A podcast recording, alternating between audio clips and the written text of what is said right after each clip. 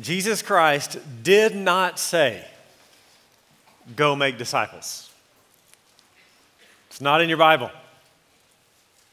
He did say, Go therefore and make disciples. And this morning's sermon is an attempt to get you to appreciate why that matters, to get you to appreciate what the therefore is therefore, and why go therefore is much better news than just go because of certain facts about Jesus.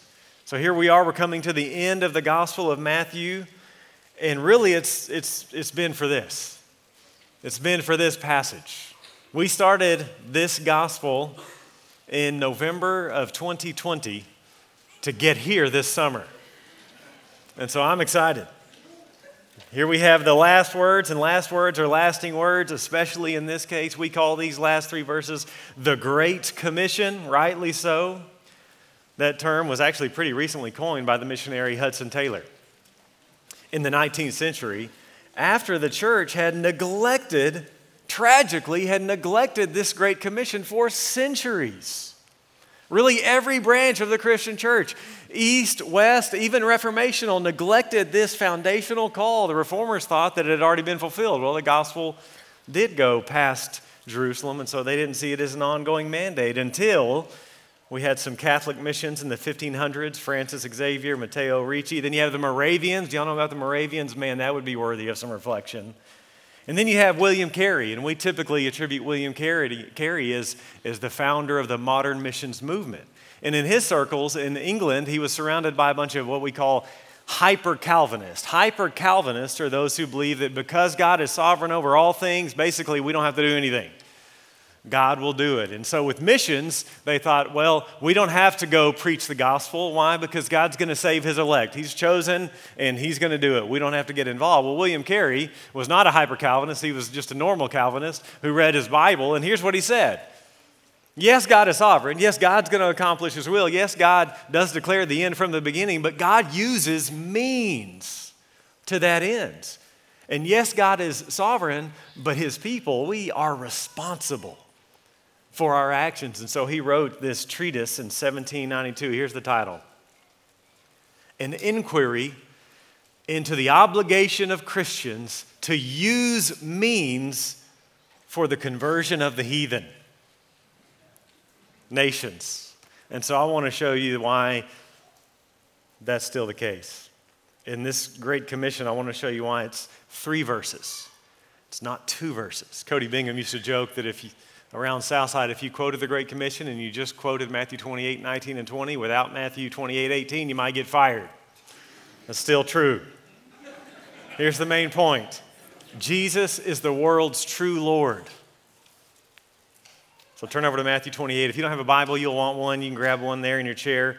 It's page 784, the very end of the first book of our New Testament. And we're going to do a lot of Bible study this morning. I need to make a case. I need you to be thoroughly convinced about this from God's Word. Again, we're building a foundation here. So we're laying a the- biblical and theological foundation this morning. So it's not a normal sermon. In some ways, it's not a good sermon, but it's necessary. We got to build the foundation for the next three weeks or four weeks or five weeks. We'll see what the Spirit does. But even more than that, what we want to do is build a foundation for your whole life not just for this summer series in these three verses. So we're going to focus here on verse 18, but let me just read it again. 28:18 Jesus came and said to them, "All authority in heaven and on earth has been given to me. Go therefore and make disciples of all nations, baptizing them in the name of the Father and of the Son and of the Holy Spirit." Teaching them to observe all that I have commanded you. And behold, I am with you always to the end of the age. Remember where we've been in Matthew, and, and basically the, the behavior of the disciples has been pathetic, right? They abandon him, they're embarrassed, they're not around. There was these faithful ladies around. But notice verse 18 there Jesus comes to them. He steps toward his disciples, not away from them, even though that's what they deserve. They're faithless cowards, but he comes near because he knows that they are but dust. It's what he works with. And he makes this great declaration. So this week we're talking about the power of the risen king. Next week and the week after that and the week after that, maybe the week after that, we're going to talk about the plan of the risen king, and then we'll close out with the presence the power, the plan, and the presence of the risen king. And he makes this great declaration All authority has been given to me. And notice that, that verb there, given. Wait a minute, isn't he the Son? Isn't he part of the triune Godhead? Hadn't he always had all authority? Well, in a sense, yes, but in another sense, no. All authority was not given to Jesus until after the resurrection and ascension. So, yes, as the Son of God, he's always possessed authority, but now he speaks as the one who has authority as a victor. He was the Son before the resurrection, but he wasn't the victor yet. So, here we have this achieved authority. Here we have this earned lordship. The spoils of victory are now his. After the cross, Jesus is raised from the dead and exalted to the right hand of the Father and enthroned as king. Listen to the way it's put in the book of Acts, chapter 2, verse 30. This is early, early, right? The Spirit has just been poured out. And listen to the message in Acts 2:30. Being therefore a prophet, and knowing that God had sworn with an oath to him, David, that he would set one of his descendants on his throne, he foresaw and spoke about the resurrection of the Christ, that he was not abandoned to Hades, nor did his flesh see corruption. This Jesus God raised up, and of that we're all witnesses. Being therefore exalted at the right hand of God, and having received from the Father the promise of the Holy Spirit, he's poured out this that you yourselves are seeing and hearing. For David did not ascend into the heavens, but he himself says, and he quotes Psalm 110 The Lord said to my Lord, Sit at my right hand until I make your enemies your footstool. Let all the house of Israel, therefore, know for certain that God has made him both Lord and Christ, King, this Jesus whom you crucified. Because of what he's done, God, therefore, on the basis of that, God has now made him this. We see the same thing in the book of Romans. Romans 1 1 to 4 is a really good, short summary of the gospel, summary of the whole letter. So Romans 1 says this Paul, a servant of Christ Jesus, called to be an apostle, set apart for the gospel of God, which he promised beforehand through the prophets and the Holy Scriptures concerning his son. So notice he was already the son who was descended from David according to the flesh and was declared to be the Son of God in power so he was already the Son, but with the resurrection, he's declared to be the Son of God in power according to the Spirit of holiness by his resurrection from the dead, Jesus Christ our Lord. We see the same thing in the book of Philippians. Paul's talking about Jesus who emptied himself and who died on the cross, even death on a cross. And Philippians 2 9 says, Therefore, because he died on the cross, therefore, God has highly exalted him and bestowed on him the name that is above every name, so that at the name of Jesus, every knee should bow in heaven and on earth and under the earth, and every tongue confess that Jesus Christ is Lord to the glory of God the Father. You get the idea, right? It's this earned lordship that he now has. Hebrews 2 9 says, We do see Jesus, who was made lower than the angels for a little while, became a man. Now, crowned with glory and honor because he suffered death. So now, after the cross and resurrection, Jesus has been given all authority in heaven and on earth. Notice he doesn't just, doesn't just say, well, he has all authority on earth. And he doesn't just say he has all authority in heaven. He has all authority in heaven and on earth. Ephesians 1:19 puts it this way that we might know what is the immeasurable greatness of his power toward us who believe according to the working of his great might that he worked in Christ when he raised him from the dead and seated him at his right hand in the heavenly places far above all rule and authority and power and dominion and above every name that is named not only in this age but also in the one to come and he put all things under his feet and gave him his head over all things to the church. He has all authority in heaven and on earth. John Stott says his authority on earth allows us to dare to go to all the nations. His authority in heaven gives us our only hope of success and his presence with us leaves us no other choice. So Jesus Christ has all authority, universal authority. Did you notice those four alls in this passage? Look again at 28:18. All authority. And then 19, we are to go make disciples of all nations. And then 20, we teach them to obey all that Jesus commanded. And there in verse 20 at the end, Jesus is with us always. He's the king. That's what Christ means. Instead of saying Jesus Christ, we ought to say King Jesus, because that's what they would have heard in the first century. Christ is not his last name. It's not a name, it's a claim. He's the king. He has executive power. He's the chief executive officer of the entire universe. Truly, he's got the whole world in his hands. The whole wide world in his hands. All other authorities have been subordinated to his authority. Doesn't matter what CNN might say, doesn't matter what Fox News might say, he's at the helm of the cosmos. John Piper put it this way If you gathered all the authority of all the governments and armies of the world and put them on the scales with the authority of the risen Christ, they would go up in the balance like air. The famous philosopher Abraham Kuyper said, There's not a square inch on planet Earth over which the sovereign Christ does not say, Mine. So after the resurrection and after the ascension, enthronement, exaltation, Jesus is the new world emperor. You know, we've seen a lot of passages in Matthew over the last few years about Jesus being enthroned as the Son of Man. Back in chapter 10 and in 16 and in 24 and in 26, that the Son of Man will be enthroned. This is what he's getting at. And remember, in those passages, when we see Son of Man, we need to think about the book of Daniel because Jesus is quoting the book of Daniel, chapter 7, and he's doing the same thing here in these verses. And I want to show you, so I'm going to put it on the screen. This is Daniel 7. That was one of Jesus' favorite passages. And remember what we've seen again and again and again. When we see the Son of Man coming, we've been kind of trained to think second coming. And that's not what the passage teaches. It's not a coming it's not a coming from heaven to earth, but it's an ascension from earth to heaven. We've seen that again and again and again. That's why he can say the Son of Man will come within a generation. Well, it's not because of second coming, obviously, no, because he was exalted. Okay, so listen. Listen to Daniel chapter 7, verse 13. In my vision, at night I looked, and there before me was one like a son of man, coming from earth to heaven, ascending, coming with the clouds of heaven. He approached the Ancient of Days. He goes from earth to the Father and was led into his presence. He was given.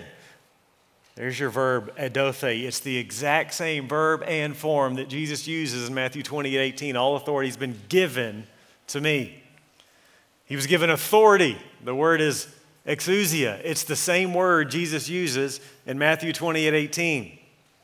Glory, and sovereign power, and all the nations. It's three words Panta ta ethne. Jesus uses Matthew 28, and peoples of every language worshiped him. His dominion, it's the same word for authority. His authority is an everlasting authority that will not pass away, and his kingdom is one that will never be destroyed.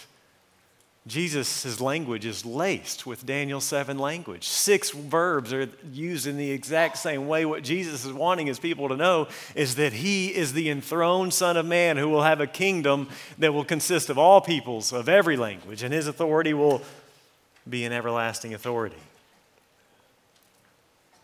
He is the enthroned Son of Man who will inherit all the nations and will usher in an everlasting kingdom. Therefore, Go, church, and make disciples of all nations. The Lord's prayer is being answered here, right? So what do we pray in Matthew 6:10? Thy kingdom come, thy will be done on earth as it is in heaven. How is the Lord's prayer answered? Through the church obeying the Great Commission. God uses means. The Lord's Prayer is a prayer to help us fulfill the Great Commission, to bring God's kingdom on earth as it is in heaven. Jesus is the King who has all authority in heaven and on earth, and who through us is bringing the kingdom of God on earth as in heaven. The kingdom has come. It's been the whole message of Matthew, the gospel of the kingdom. And the king here lays out his plans for world conquest. What he's saying is, the king is here. I'm bringing it, and I'm going to bring it through you. That's why the very first message of John the Baptist in Matthew 3 2 is the same message as Jesus as he begins preaching in Matthew 4 17. Then what is it? It's the kingdom of God is here. Repent. And what is repentance but turning from our way and turning towards the Lord's way? It's relinquishing self rule and taking on the rule of Christ.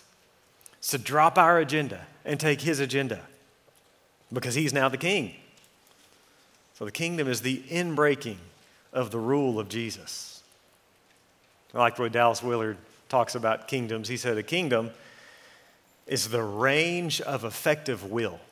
It's the range of effective will, meaning it's the space where you get what you want done and you have the right and power to get it done. So Jesus is saying, The range of my effective will knows no bounds.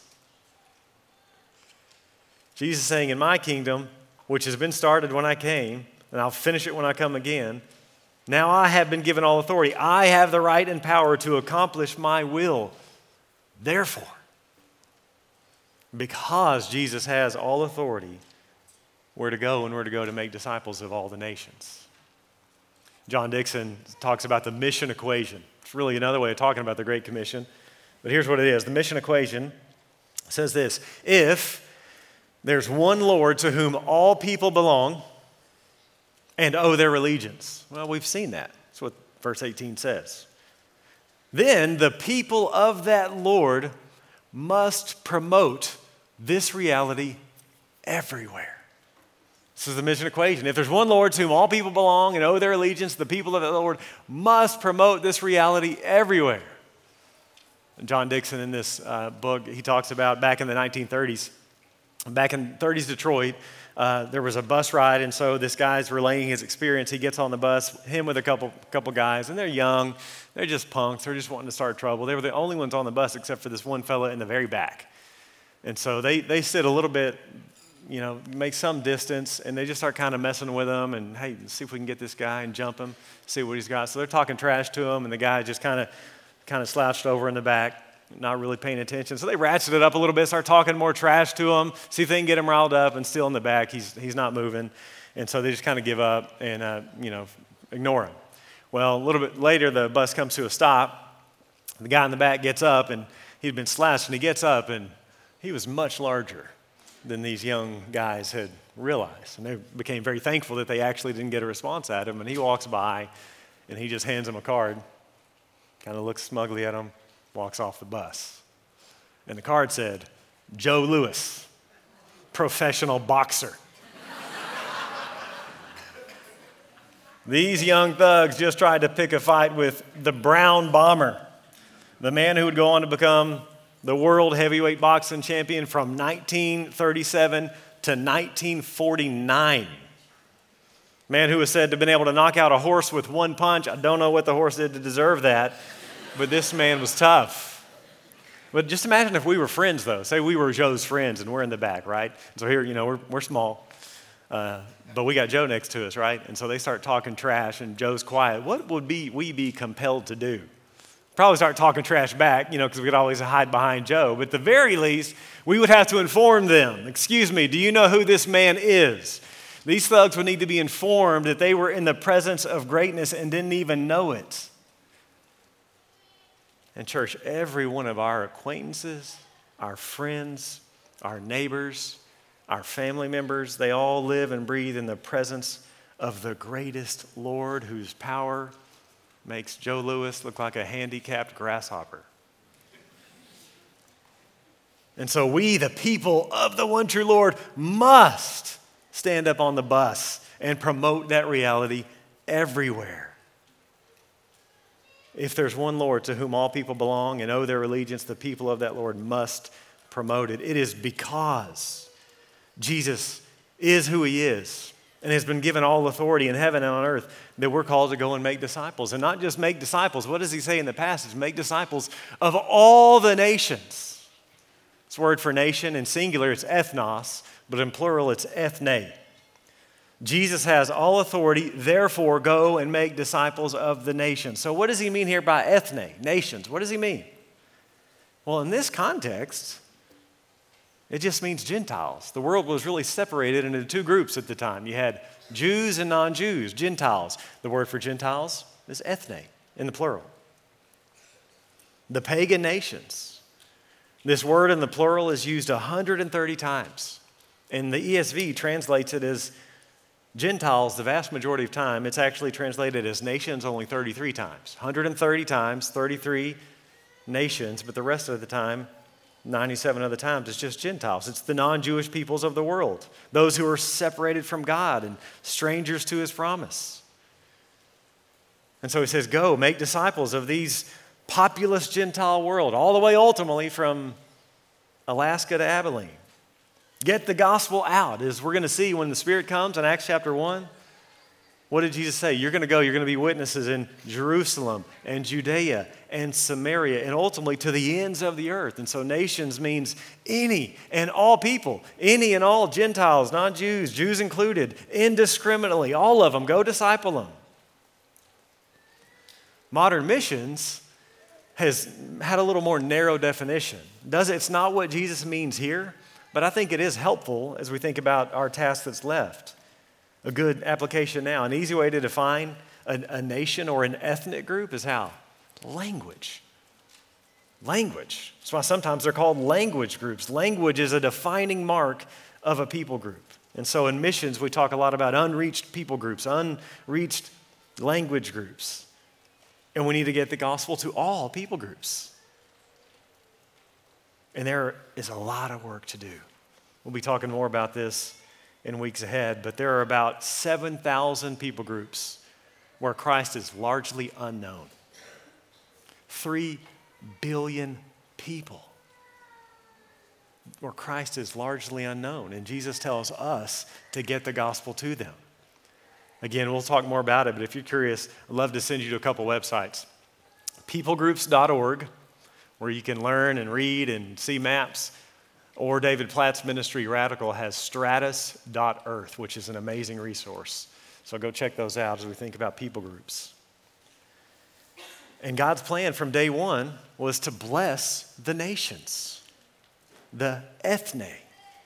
The global purpose of God is the glad praise of Christ among all the nations, right from the beginning. It's what it always was. And so I, I want to flood you with some Bible. I encourage you not to worry about turning to these passages. I'll have them up here. I wouldn't even write them down. If you want the notes, the sermon manuscripts is always on the website. You can get it later. I just want you to hear and just receive these verses like waves so that you might see that God's purpose has always been for all nations. His heart is for the nations. He starts in Genesis 1 1, where he creates a world, and ultimately, he's going to create all people to spread his rule. Of course, we know in Genesis 3 it doesn't go well. They would rather rule themselves than be ruled by God. God sends the flood, starts afresh with Noah, who's also a failure. And then we have Genesis chapter 12, which is one of the most important passages in the Bible. It's the formation of the people of God. Genesis 12, verse 1. Now the Lord said to Abram, Go from your country and your kindred and your father's house to the land that I will show you. And I will make of you a great nation, and I will bless you and make your name great so that you will be a blessing. I will bless those who bless you, and him who dishonors you, I will curse. The first part of that's the fact that basically Abram and his family are going to be blessed. You can summarize that. But then there's a purpose. And it's that last part of Genesis 12:3. Here's the purpose. And in you all the families of the earth shall be blessed. So just think about how important this is. God is forming his people for the first time. Who are his people? It's going to be Abraham and his family, Israel, the people of God. And what's the purpose statement for the people of God according to the very first passage about it? You're blessed in order to be a blessing. And not just to your people, but to all the families of the earth. That's the purpose right here. Blessed in order to be a blessing. The purpose of the people of God starts right here with an outward focus. It hasn't changed. It's why we exist, the Southside Baptist Church. It's why your home group exists. It's why your D group exists. The church goes wrong when we start following the Pharisees instead of Jesus and huddle up in our little holy huddles. Genesis 18. He's going to basically repeat it. 18, verse 18. Seeing that Abraham shall surely become a great and mighty nation, you'll be blessed, and all the nations of the earth shall be blessed in him. That little phrase there, all the nations, three words. In the Greek Old Testament, it's panta, all, ta, the, ethne, nations. Panta, ta, ethne. What is God's purpose? That all the nations would be blessed. Genesis chapter 22. Verse 17, I will surely bless you. Now speaking to Isaac. I'll surely multiply your offspring as the stars of heaven, as the sand that's on the seashore, and your offspring shall possess the gate of his enemies. And in your offspring shall Panta ta ethne, all the nations of the earth be blessed. Genesis chapter 26, he repeats it in verse 4. I will multiply your offspring as the stars of heaven, and I'll give to your offspring all these lands. I'm going to bless you. And in your offspring Panta ta ethne, all the nations of the earth shall be blessed. 28, verse 14, your offspring shall be like the dust of the earth. You shall spread abroad to the west and to the east and to the north and to the south, and in you and your offspring shall all the families or tribes of the earth be blessed. Out of all nations, God chose one nation to bless all nations. We see it again and again and again. Genesis chapter 35, verse 11. God said to Jacob, Now I'm God Almighty, be fruitful and multiply. A nation and a company of nations shall come from you. It won't just be you and your little nation, it'll be a company of nations. Ultimately, we know it'll be all nations. This is his plan. Genesis 49, verse 10. The global purpose of God is the glad praise of the king among all nations. Genesis 49:10, the scepter shall not depart from Judah. In other words, a member of Judah's family is going to rule. Nor the ruler's staff from between his feet until tribute comes to him, and to him shall be the obedience of the peoples, plural for ethne, ethnon. This is God's purpose and plan. Then we have Exodus, where God's people are formed, they become a nation. They go in slavery, and then God frees them in the Exodus. And what does he say about his people? Exodus chapter 19, verse 5. Now, therefore, if you will indeed obey my voice and keep my covenant, you shall be my treasured possession among all peoples. You know what it is in the Greek Old Testament? You'll never guess. Panta ta ethne. For all the earth is mine, and you'll be to me a kingdom of priests. So the whole nation here is to be a priest. They're to be a mediator between God and the nations. That's why He formed them, and that's why He placed them where He placed them. That was the purpose of their existence, blessed in order to be a blessing. Let me flip over to the Psalms. We see God's heart for the nations as clear as any in the book of Psalms. Let me start with Psalm chapter 2. A royal psalm, Psalm 2 6. This is the Old Testament version of the Great Commission. As for me, I've set my king on Zion, my holy hill. I will tell of the decree. The Lord said to me, You are my son. Today I have begotten you. Everywhere in the New Testament, 10 times in the New Testament, we're told that refers to the resurrection. Today I have become your father. Today I have begotten you. That passage, Psalm 2 7, is fulfilled at the resurrection. Verse 8 of Psalm 2 says, Ask of me, and I will make the nations your heritage, and the ends of the earth your possession. You see how it's the Old Testament version of the Great Commission? Great Commission says, All authority has been given, therefore go make disciples. The Father promises the Son, You've now been mine, you're mine now. Today you're my son.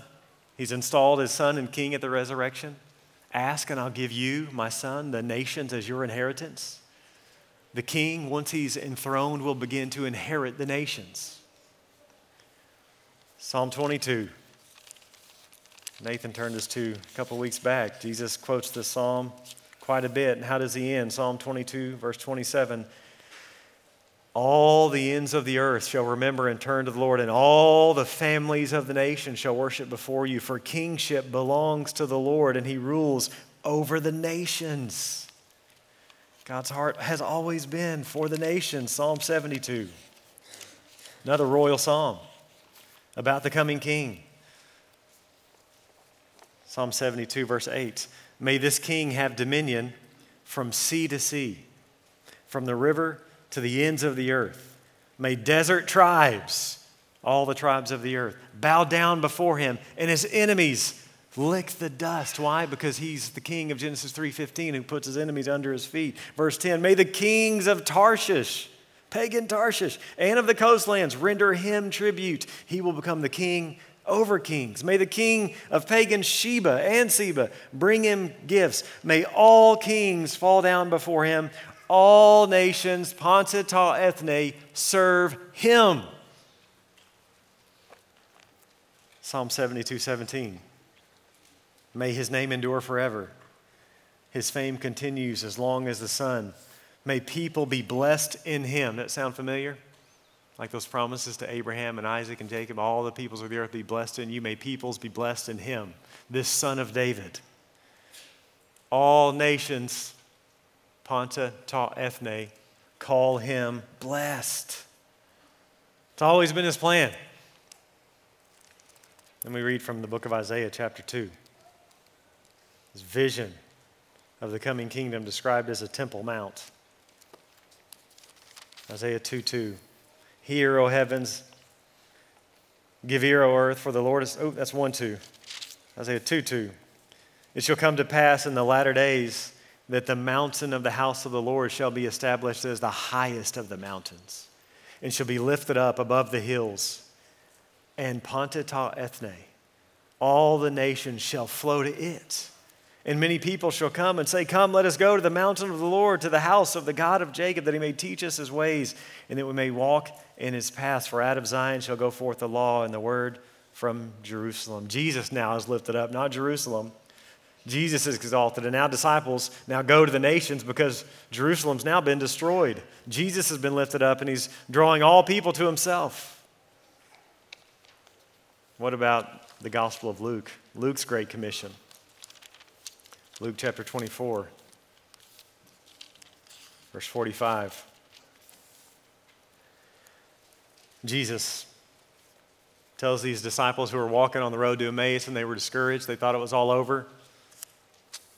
And he tells them, Thus it is written that the Christ should suffer and on the third day rise from the dead, and that repentance for the forgiveness of sins should be proclaimed in his name to Panta ta ethne, all nations, beginning from Jerusalem. You are witnesses of these things. They were asking about it, and Jesus said, Didn't you know that all that was that needed to be fulfilled in the law and the prophets and in the Psalms, all that needed to be fulfilled. And here's what he tells them. You know what all that's about? You know what your whole Old Testament is about? Two things, according to Luke 24. Number one, the Messiah. Didn't it have to be fulfilled? Number two, mission. It's written, the Christ should suffer, verse 47, and that repentance for the forgiveness of sins should be proclaimed in his name to all the nations. It's always been God's plan. God's plan's always been to install a king who would rule over all the nations. In the heart of Jesus for the nations, for the Gentiles. It's been one of the main themes that we've seen in Matthew right from the beginning. I'd like you to turn to this. Maybe your finger's still in Matthew 28. Go back all the way to the beginning. Let's see how Jesus has interacted with the nations in this gospel.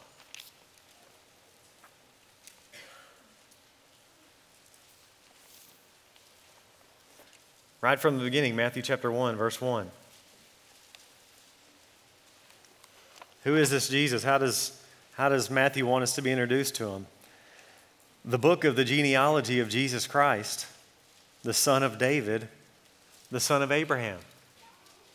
He's the ultimate offspring of Abraham. He's the forever king who's forever one. It's through the offspring of Abraham that the world will be blessed. That's what he's telling us. And then in the very genealogy there, look at verse 3. We've got Tamar. Look at verse 5. We've got Rahab. We've got Gentiles in the very bloodline of the king of Israel. Matthew wants to show us that in Jesus, in his own body, flows the blood of the nations of Canaanites and Moabites and the wife of a Hittite. Look at chapter 2 of Matthew, verse 1. Now, after Jesus was born in Bethlehem of Judea in the days of Herod the king, behold, the wise men from the east, these are Gentiles, these are ethne, they came to Jerusalem and they say, Where is he who's born king of the Jews? So, right from the beginning, he's drawing in the nations to worship the king. Look at Matthew chapter, I'm going to skip some here. Let's skip 3 9. Let's look at chapter 4, verse 14.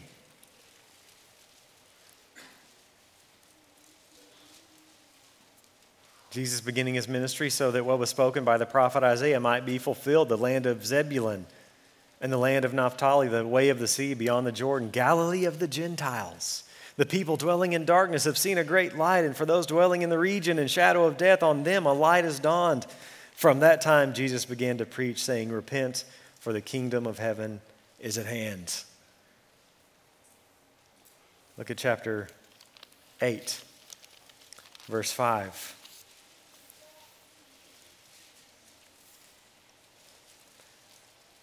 When he entered Capernaum, a centurion, a pagan, Gentile from the nations, Roman. He came forward to him, appealing to him, Lord, my servant's lying paralyzed at home, suffering terribly. And he said to him, I'll come and heal him. But the centurion replied, Lord, I'm not worthy to have you come under my roof, but only say the word, and my servant will be healed. For I too am a man under authority with soldiers under me, and I say to one, Go, and he goes, and another, Come, and he comes, and to my servant, Do this, and he doesn't. And when Jesus heard this, he marveled and said to those who followed him, Truly, I tell you, with no one in Israel have I found such faith.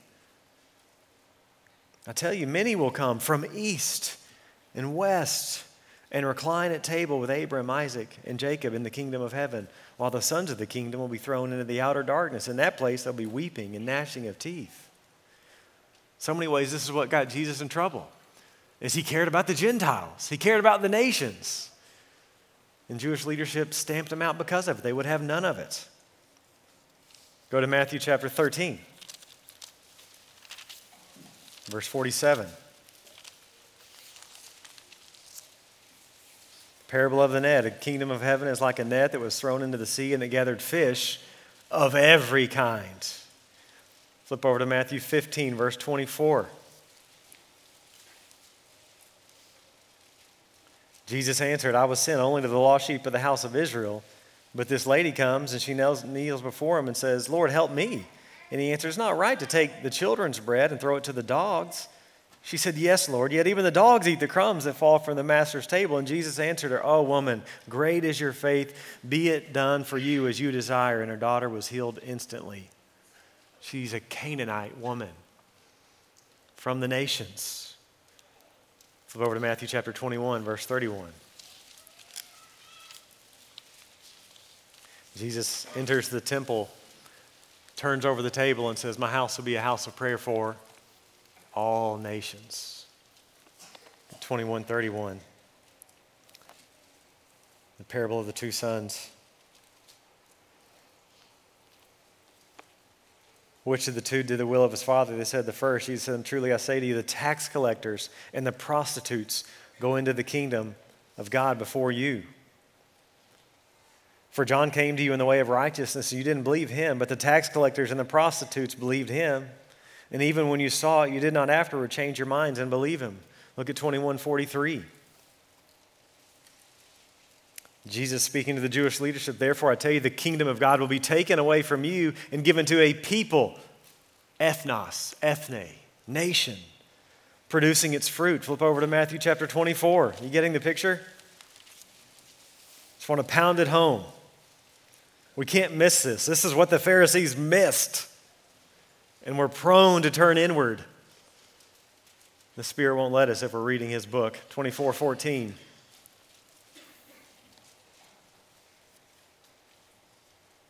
And this gospel of the kingdom will be proclaimed throughout the whole world as a testimony to all nations, and then the end will come. Flip over to 26 13.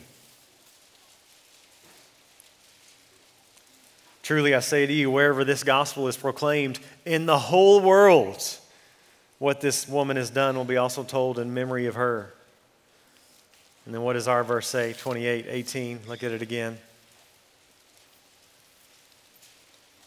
All authority in heaven and on earth has been given to me. Go therefore and make disciples of Panta, Ta, Ethne. All the nations.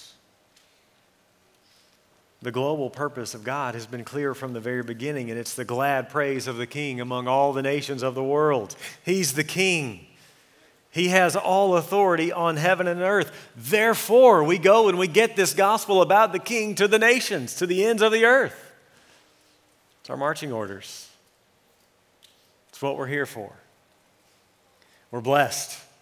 Oh man, we're incredibly blessed. We've just been singing about how much we're blessed, but if we ever just circle in and our blessings stay here, we've missed the purpose of our existence. Two appropriate responses to Matthew 28 18 obedience and optimism. Obedience. He's the king. We say it, again, it's our common confession Jesus is Lord. But is he, though? He has all authority, so we must obey him. And since he has all authority, it's not just obey him on an hour on Sunday mornings. No, we obey him in all parts of life. Universal authority leads to universal marching orders. And so every aspect of our life is to be brought under his authority, brought under his lordship. And so we obey him in every part of our life our personal lives, our financial lives, marital lives, familial lives, vocational lives. He's sovereign over it all. He's got all authority in heaven and on earth. His rule has a bearing on everything on science and art and agriculture, law, economics, education, psychology, philosophy. Remember what Kuyper said? There's not a square inch on planet Earth where the sovereign Christ doesn't say, It's mine. And so we ought to obey him. He's the authoritative one. Second, we need to be optimistic in our obedience. Jesus is the world's true Lord. Do you believe it? He has all authority and he's for us. He's defeating our enemies on our behalf. That's what he did in Matthew chapter 12. He's bound the strong man and he's plundering his goods. Matthew 16, he made a promise I will build my church. He's going to do it. The gates of hell will not prevail against it. And again, how does he use it? How does he build his church? He uses means. He doesn't do it without you and I. I'm going to be optimistic. It's going to happen. He's going to do it. I get to be a part of it. That's why I love William Carey again. William Carey said we should expect great things from God. Look at the promises we've seen. We should expect great things from God, and we should therefore attempt great things for God. Expect and attempt.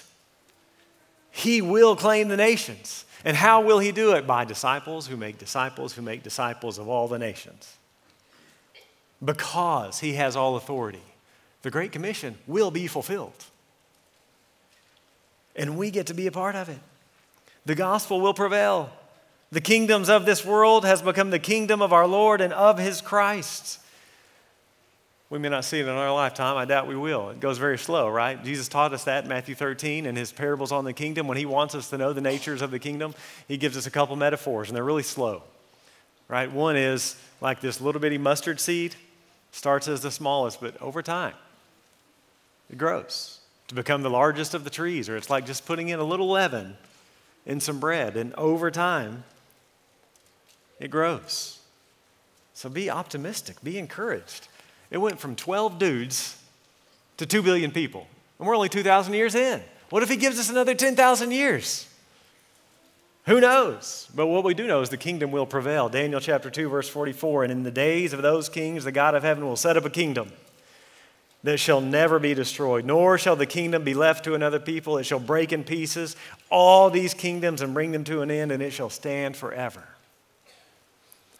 He wins, therefore we win. And so we ought to be an optimistic people about the mission that God's called us to. Jesus is the Christ. He's the risen and reigning King. He's the King of the cosmos. He's the CEO of the universe. He's the world's true Lord, and He is inheriting the nations. Therefore, go and make disciples of the nations because He's the risen and reigning King with all authority. Go make disciples, baptize, and teach. And we'll spend the next several weeks looking more at what that looks like. Pray with me.